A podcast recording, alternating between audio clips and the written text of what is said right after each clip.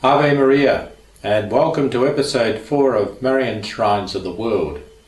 Today's shrine, which you've just seen, is in Colombia, close to the Ecuador border where the countries of Brazil and Peru merge. The sanctuary was originally a small grotto, and historians and scientists are at a loss to explain the fabulous image found on the wall of this grotto. It may forever remain an enigma.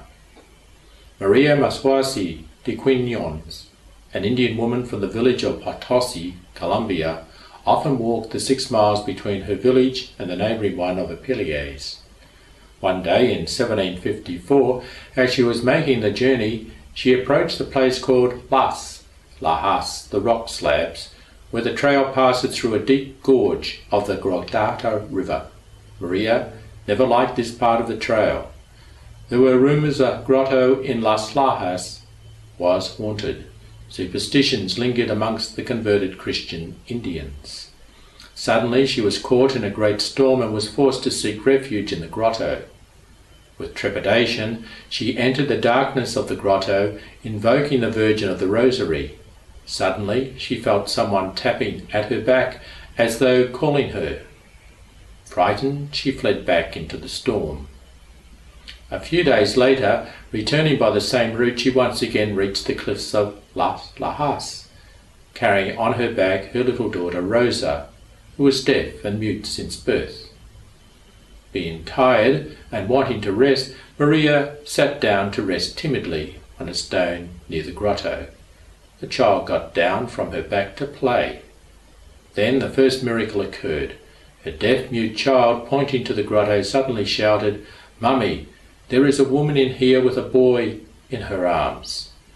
Maria was beside herself with fright, for this was the first time she had heard her daughter speak. She did not see the figures the girl was talking about, nor did she want to. She grabbed the child and hastened on to Ipiales. There was general bewilderment among Maria's friends and acquaintances when she told them what had happened. Thirsting for the supernatural, the Indians listened to her asked her many questions and commented among themselves about the singular event, but took no further action. However, as the news spread, some asked if maybe it was true. After all, the child was now able to speak. A few days later, the child Rosa disappeared from home. After looking everywhere, the anguished Maria guessed it. Her daughter must have gone to the grotto. She often said that the woman was calling her. Maria ran to Las Lajas to find her daughter kneeling in front of a splendid woman and playing affectionately with a child who had come down from his mother's arms to let the girl enjoy his divine tenderness. Maria fell to her knees before this beautiful spectacle.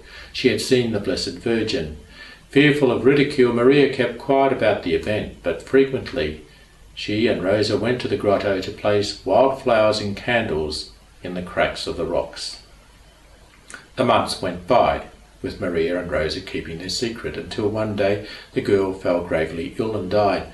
A distraught Maria decided to take her daughter's body to Las Lajas to ask the lady to restore Rosa to life. Reminding the Virgin of Rosa's solicitude in bringing her candles and flowers, she begged Our Lady to bring her back to life. Pressed by the sadness of Maria's unrelenting supplication, the Blessed Virgin obtained Rosa's resurrection from her divine Son.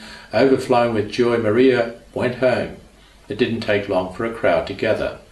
Early next morning, everyone went to Las Lajas, each wanting to check the details for themselves. That was when the marvellous picture of Our Lady on the wall of the grotto was discovered. Maria could not recall noticing it until then. The child Jesus is in Our Lady's arms, with St. Dominic and St. Francis kneeling at their feet. The Virgin extended a rosary to St. Dominic and the infant Jesus a Franciscan cord to St. Francis, the founders of the two orders that first evangelized Colombia and to whom Colombians have always had a special devotion. Our Lady's delicate and regal features are those of a Latin American, perhaps an Indian. Her abundant black hair covers her like a mantle. Her eyes sparkle with a pure and friendly joy. The two-dimensional crown is metal and was added by devotees much later on. She looks about 14 years old and the Indians had no doubt this was their queen. As devotion to the image grew, a good road replaced the old trail. In the early 20th century, a Gothic church was built over the grotto. Today, an enormous quantity of mementos and tokens of thanksgiving attest to the devotion and gratitude of the Colombian people since the time of the apparition. But who put this magnificent image there? The author has never been identified. Scoffers say the wily Dominicans sneaked in a good artist, and the gullible Indians are still being fooled. But tests done when the church was built show how stupendous this image actually is. The image of Our Lady of Las Lajas has spanned the centuries without losing its brilliance. Geologists from Germany bore core samples from several spots in the image.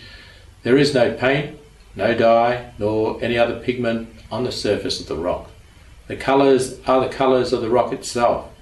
Even more incredible, the rock is perfectly coloured to a depth of several feet. In 1952, Pope Pius XII granted a canonical crowning of Our Lady of Las Lajas, and in 1954 the Gothic church erected to house the image was dedicated as a minor basilica with the presence of the Colombian bishops. So the mystery remains unsolved. Did angels do it, or did God himself do it at the dawn of creation?